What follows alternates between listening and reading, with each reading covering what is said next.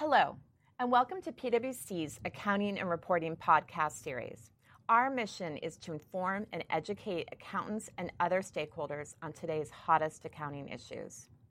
I'm Heather Horn, a partner in our national office, and I'll be your host today. In today's episode, we'll focus on the new credit losses standard, often referred to as CECL. We'll discuss some background on the standard, including its scope, and then talk about what it changed, as well as timing and best practices for adoption. With me today is Seth Drucker, a partner in our national office who's been working with our clients on adopting the standard. Seth was a fellow at the FASB who worked on implementation issues related to CECL, so he will bring an interesting perspective. With that background, let's jump into our discussion.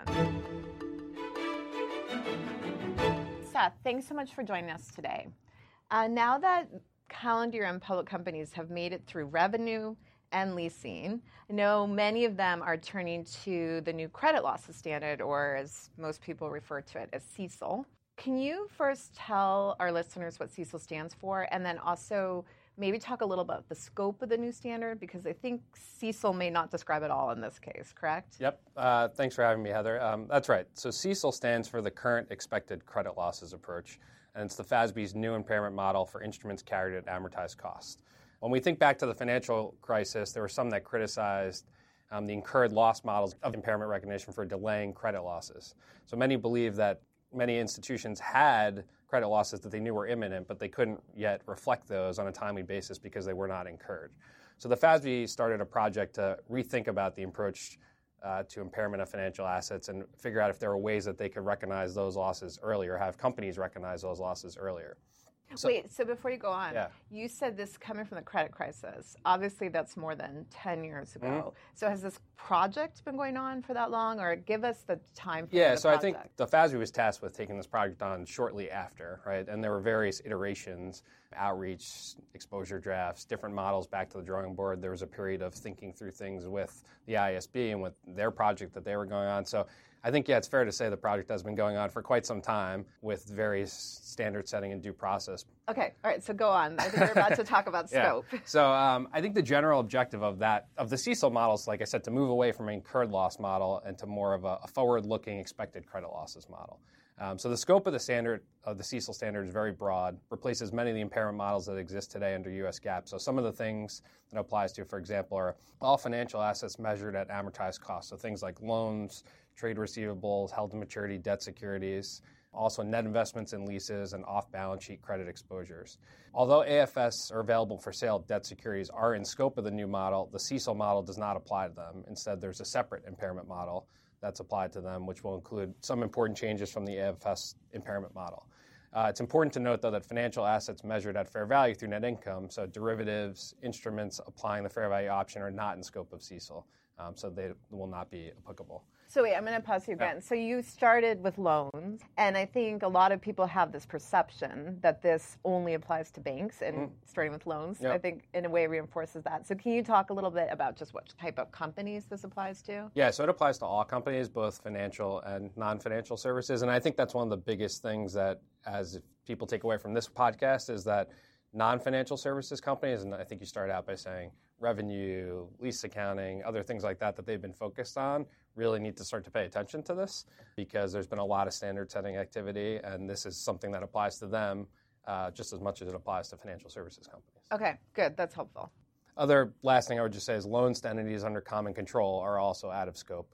Um, and there have been some other clarifications that the FASB has made as well. But I think the biggest thing is that it's financial assets measured at amortized cost. Okay, so including receivables. Including basically. receivables. Okay, yep. then let's move into our second topic, which would be what's really different here. And you kept saying this incurred cost versus expected loss. And I know that rolls off the tongue of many people, yep. but for other listeners, they're probably like, what's he talking about? Uh-huh. So start simple and give us some sort of overview of the key changes? Yeah, so I think the biggest thing is that it, it takes a balance sheet approach for impairment. That you recognize full lifetime losses that you come up with, whereas in under incurred losses, you had impairment triggers that happened before you could recognize those losses. So today, once I get an put an asset on my books, I'm going to book a lifetime reserve that I come up with on day one and recognize that through my income statement. Whereas under the previous guidance, or many versions of the previous guidance, you would have to wait until you hit a trigger and then you would recognize that loss. So I think that's the, the biggest difference um, where people are now taking those the losses they expect over the life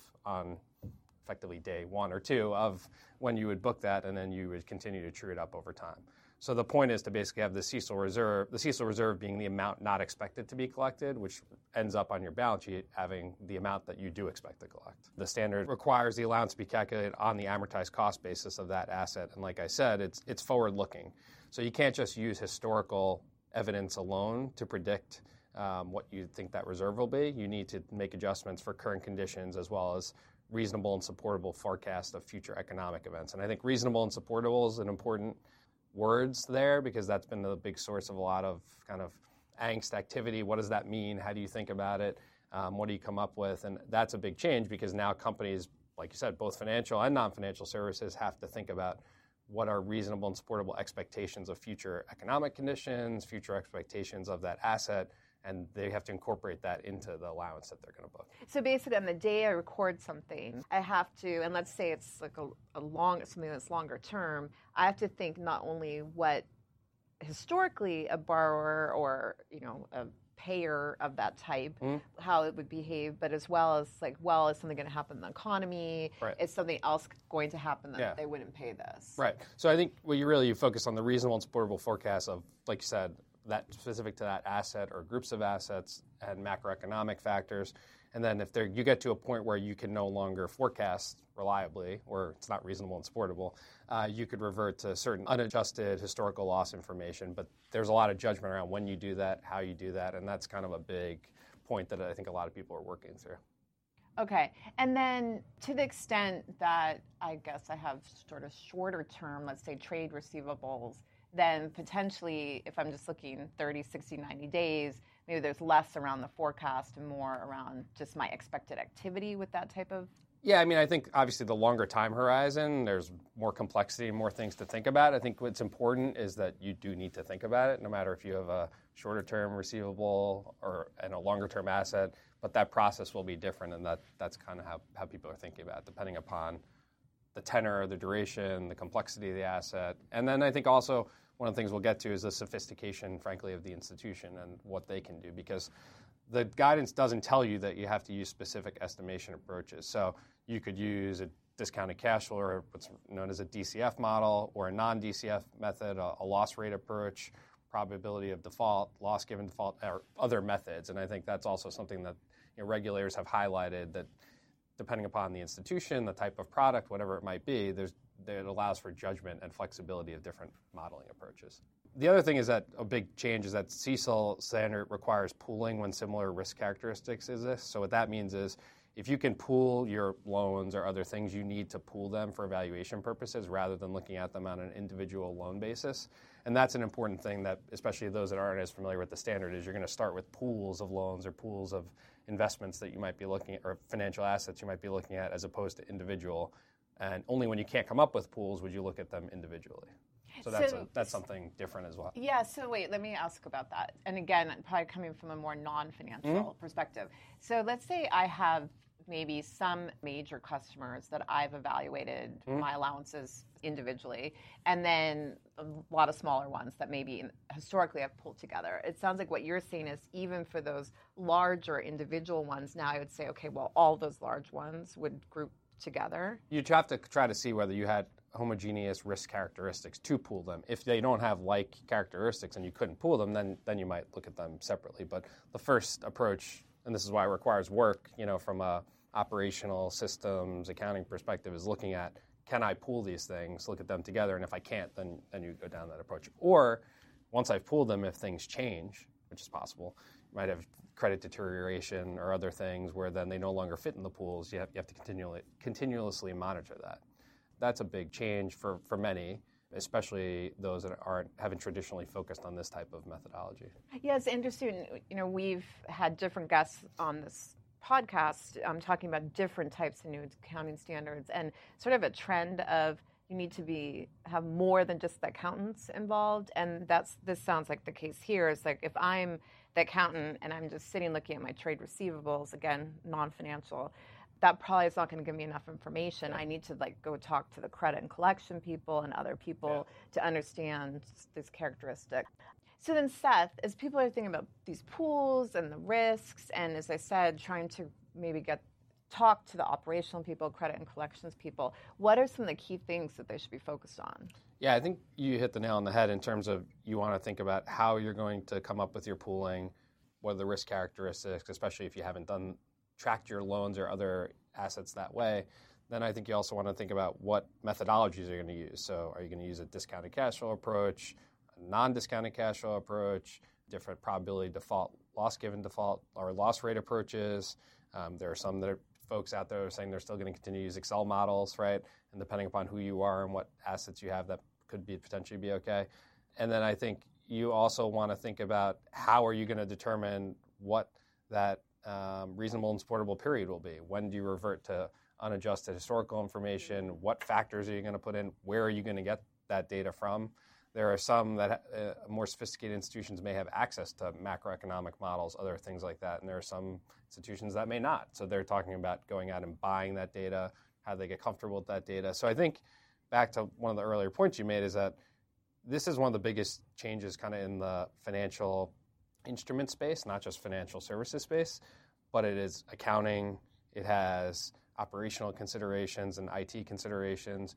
It has definitely finance and other considerations as well. So it's definitely a cross organizational standard. It's an accounting standard, but there's definitely a lot of knock on effects. And we've seen, like you said, the standard has taken many years to get to this point, and institutions, especially those that it's going to become effective for more sooner than others, have spent many years trying to implement it. So I think there's there's definitely been a lot of work there that's gone into it. So then, if I'm a company that's playing catch up, I'm thinking I haven't spent many years. I guess we'll get to some best yeah. practices. So yep. I'll, I'll hold on that question.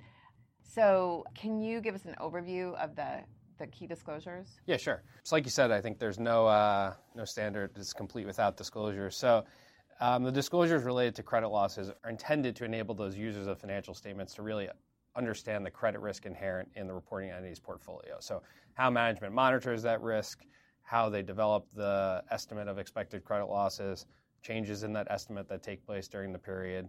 Um, and the biggest impact is that related disclosures to receivables are expanded to other in-scope financial assets. So it's really it's more broad and kind of encapsulating all the different financial assets, receivables, loans, anything that's in scope, in particular of CECL, as we've talked about. I think the biggest thing or the first one that's kind of one of the biggest changes is is his vintage disclosure. So for financing receivables and net investments and leases, um, PBE or public business entities have to disclose the amortized cost basis within each credit quality indicator by year of origination. So that's a mouthful. So like, what does that mean?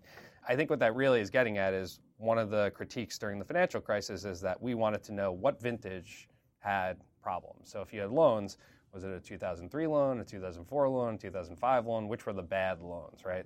So I think the intention of this disclosure is to help investors, users, and others understand where is the risk of credit losses sitting from that perspective. And that's really what the vintage disclosure tables are trying to get at.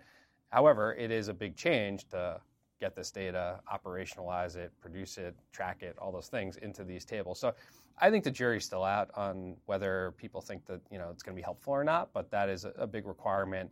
And then you have other things, for example, like if I have a revolving asset that converts to something that's a term loan has an actual maturity date, where does that go in this table? Because it was a revolving asset that could become a vintage at any point in time. So the fa- that's one of the questions that the FASB's answered. Things like that are some of the questions that have come up in TRG or transition resource group meetings or other what I would call forums where uh, folks in the industry are voicing some uh, operational implementation type questions. All entities have to provide quantitative and qualitative information about the credit quality of financial assets within the scope of CECL, so including amortized cost basis for each credit quality indicator. So then there's questions of what goes into amortized cost basis, and the definition of amortized cost basis was changed by the standard. So you have things like that. Then you also have a roll forward of the allowance by portfolio segment or major security type from period to period that you'll have. And then there's a variety of other disclosures, so aging analysis for past due receivables, any financial assets you put on a non-accrual, um, which assets you have under the PCD or purchase financial assets with credit deterioration model, and then other things like that. Okay, so clearly a lot to think about. Some of them probably more applicable to financial institutions. Yep. And again, trying to put my non FS hat on. So if I'm just a company and I have receivables, let's say some past mm-hmm. due, some current, I mean, are they expecting that those would be tranched or are those, you know, like, so here's my receivables from you know that are more than a year old, less than a year old, or is that really more specific to like a financial institution type of disclosure? No, I think it's the. I mean, the aging analysis for past due receivables would be the receivables and how far off they're how long dated they're due or, or how past due they are. Delinquent. Oh, so if they were due in 30 days, yeah. if they're past due, they're right. on this. Right. So you have like, you know, like you said, 0 to 30, 30, 60, 60, 90, et cetera. Yeah. The other, the vintage disclosures are organized, you would organize them by you know, loans, receivables, and kind of the different vintages. So how companies will do that, there is some you know discretion I think with how they'll do that, but the the gist of it is kind of you would organize it by the way you've grouped your products, and then for the second one, the roll forward, it's portfolio segment. So is it loans and how you're grouping them, or major security type, which also has a definition too. So I think people are going to try to roll it up higher levels unless it doesn't make sense, and then you have to start to drill down more. It's sort of interesting because, and we've talked about this actually on this podcast before, that with the new revenue disclosures, there were some circumstances where maybe it didn't actually change things too much from like a revenue recognition point of view, but just using the new terminology, mm-hmm. making sure you got the new disclosures right, um, was still very critically important. And this, it sounds like it may have some similar items where okay, I might be listening and thinking, well, the type of receivables I have or the type of financial assets I had won't be significantly impacted from um, the credit loss that I'm recognizing, but making sure I comply with these disclosures is going to require some some shift. So yeah, and I think the biggest thing is it's like you talked about again revenue leases. I know you had a prior podcast on hedging um, and things like that. So the it's really thinking about how do these standards apply to me and making sure that you understand what, what's in scope, what's out of scope, and what do you have? Because I think that's one of the biggest things that we get a lot of questions on. Oh, I didn't know this applied to me. I didn't know I had these instruments or these assets, and I think that's a mistake you obviously don't want to make two years from now when you didn't realize that this applied to you. Right. I know we've had prior webcasts and things, a list, and I can picture it, it's about 10 things long. So people really, to going back to the original, um, first topic, people really, I guess, need to start with what's in scope and then start to go down right. these paths. Okay, good. So then why don't we move into our next topic, which is when is this effective? Um, and is, can I early adopt? Yeah, so early adoption is permitted for 2019 calendar year end companies. So obviously that's available now. We I don't think we've heard of too many folks that are anxiously uh, anticipating early adopting the standard, but the, I think the magic date is 1 1 2020 for PBEs or public business entities that meet the definition of an SEC filer. So that's when that it'll be effective for those calendar year end companies, 1 1 2020. If you're a PBE that does not meet the definition of an SEC filer, you get an additional year after that. And then all other entities have effectively two years from the PBE SEC implementation date, so 20, you know, 2022. So they truly actually gave you sort of three years, if you will um, from the PBE SEC filers to the non-PBE, non-SEC filers. It's a lot of words they threw in there, yeah. but um, so three, three. It's kind of a staggered, yeah, which yeah. is unusual because they usually don't do it that way. Um, but I think for this one, there was a lot of pushback. In fact, they even clarified the last one for 2022 because there were some that when they originally read the way that was, the effective date was written, they really weren't getting a full year because you effectively needed to start at the beginning of the year.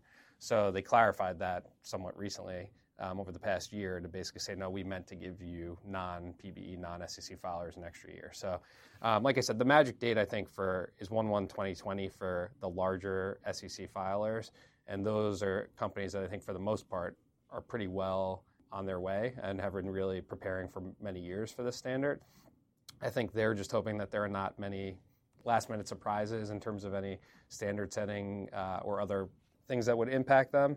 And then I think you, from there you start to go on to those companies that maybe haven't given quite as much thought, or those that, like you said, are just thinking about this because they've really been focused on revenue and leasing, depending upon the implementation timeline. So, I think that again, one of the largest points is just assess what what the impact will be, so you can come up with a plan for how this will apply to you, and making sure you're thinking about it the right way. Obviously, if you, if you wait till the last minute, this is a massive standard, and it's not very quick to put together an implementation plan. Right. I mean, back to the point, even if you don't expect a huge impact, still a lot to think about. Right. So when you were talking about the effective date and saying 1 1 2020, I think that's felt very far away, and all of a sudden it's actually not. 2020 is, right. is soon. And so, with that in mind, maybe, um, and especially for those companies who maybe haven't been as on top of that, and just to clarify, you said all SEC registrants, it, if their calendar year end, will be January 1, 2020. Some of the other tranches get into if you're a PBE and not a registrant. Yeah, right? so the first tranche is PBE SEC filer, and then you have PBE non SEC filer, and then everybody else. Okay, perfect. Basically. So let's assume you're in the first group, maybe haven't been spending a lot of time, or maybe you have. What do we kind of think about from a best practice perspective? We've been advising companies, and most of the companies that, that we know that are focusing on 1 1 2020 are forging ahead with their path. They've already determined the impact of the credit losses standard. If they haven't, they're starting to, um, and implementing the model. And I would say they're just kind of pushing ahead, doing some parallel runs of uh, the current uh, incurred loss model, what they expect is going to happen starting 1 1 2020, finalizing IT processes, anything else they might need. I think for the companies that aren't as geared up for 1 1 2020, that's what I just said is probably what they should be doing, which is seeing if their current technology platforms support what they need to do. Do they have the right data? Do they need to engage, um, obviously, with the correct understanding of specialists or experts for credit, modeling, IT, infrastructure, all those types of things? But like I said, for the 1 1 2020 ones, they're pretty far along with modeling approaches, um, parallel runs of dry runs, and different things like that. And I think for the other ones, it's really getting the scope, figuring out kind of the three legs of the stool the accounting part of it, the operational, the IT, and kind of moving on from there. Okay, so I know you mentioned the TRG. Can you just briefly touch on that, remind people what Yep. that is and, and what they should be looking for? Yeah, so the TRG stands for Transition Resource Group, and, and there was one for the revenue standard. There was not one for leasing or um, the hedging standard. So it's kind of subjective whether the FASB board decides to have a Transition Resource Group or not. There is one for the CECL standard. I think it's interesting. There was a lot of a number of issues I think that came about. I think some came to the level of quote unquote TRG issues. Some did not. I think believe there around there have been three public meetings. As of now, we don't anticipate there being another one. At least we haven't heard.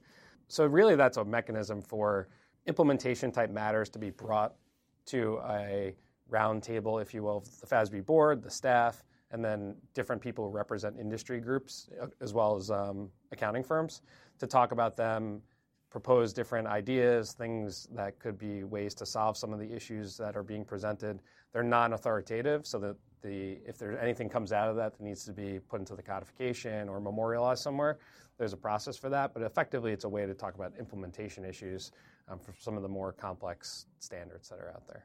Yeah, so, and I know with the leasing standard, we continue to see standard setting, actually, even recently, even Mm-hmm. past the adoption date. I mean, do we expect anything like that with the CECL standard, or is this more now individual companies need to really dig in and, and start their work if they haven't already? I don't think we expect there to be anything major at this point, at least from what we've heard from a FASB standard setting perspective. So it sounds like maybe a little more to come, but either way, it's time, and especially if you're in this first group of adopters, it's time to really focus in, scope, get your team together, Yeah. and then start the Yeah, adoption. yeah, and I mean, I think two other things. There have been, um, you know, over the past year, year and a half, there's definitely been focus on the impact that the CECL standard may have from a regulatory perspective and other things like that. And I think it's like I said earlier, we've been, you know, telling people, listen, focus on the state. We have a standard that, and focus on implementing that. And if other things come out of that that either change or affect or amend certain things, and kind of you'll deal with that as it comes. But focus on amending the standard as is. And I know that not forgetting about SAB 74 disclosures, impact of recently issued accounting standards on financial statements, both from a qualitative and quantitative perspective, is definitely something that you know we're seeing people focused on. And now you're into the quarter of 2019, quarters for 2019, uh, prior to especially those 1-1 2020 companies, is you know what are they going to say on SAB 74 in from a qualitative and quantitative perspective. So I know that you know folks are paying attention to that as well. Good. Any last thoughts? Uh, no, I think just continue to monitor communications. You know, um, we'll plan to publish any updates, obviously, so hopefully people will take a look at those um, and just continue moving forward on implementation plans. Great. Thank you. Thanks, Thanks. for joining us today. Thank you. To our listeners, I hope you enjoyed that discussion and feel more ready to move forward with your CECL implementation. We'll keep you posted on any further developments. But in the meantime, if you'd like more information on the points Seth made today, please check out the show notes on CFOdirect.com. To make sure you never miss an episode, subscribe to our podcast series on iTunes, Stitcher, Spotify, or wherever you find your content. And we'd love to hear from you, so please leave us a review. I hope you join me here again next week for another Need to Know Now accounting topic. For PwC, I'm Heather Horn. Thanks for tuning in. This podcast is brought to you by PwC, all rights reserved. PwC refers to the U.S. member firm or one of its subsidiaries or affiliates, and may sometimes refer to the PwC network. Each member firm is a separate legal entity. Please see www.pwc.com/structure for further details. This podcast is for general information purposes only and should not be used as a substitute for consultation with professional advisors.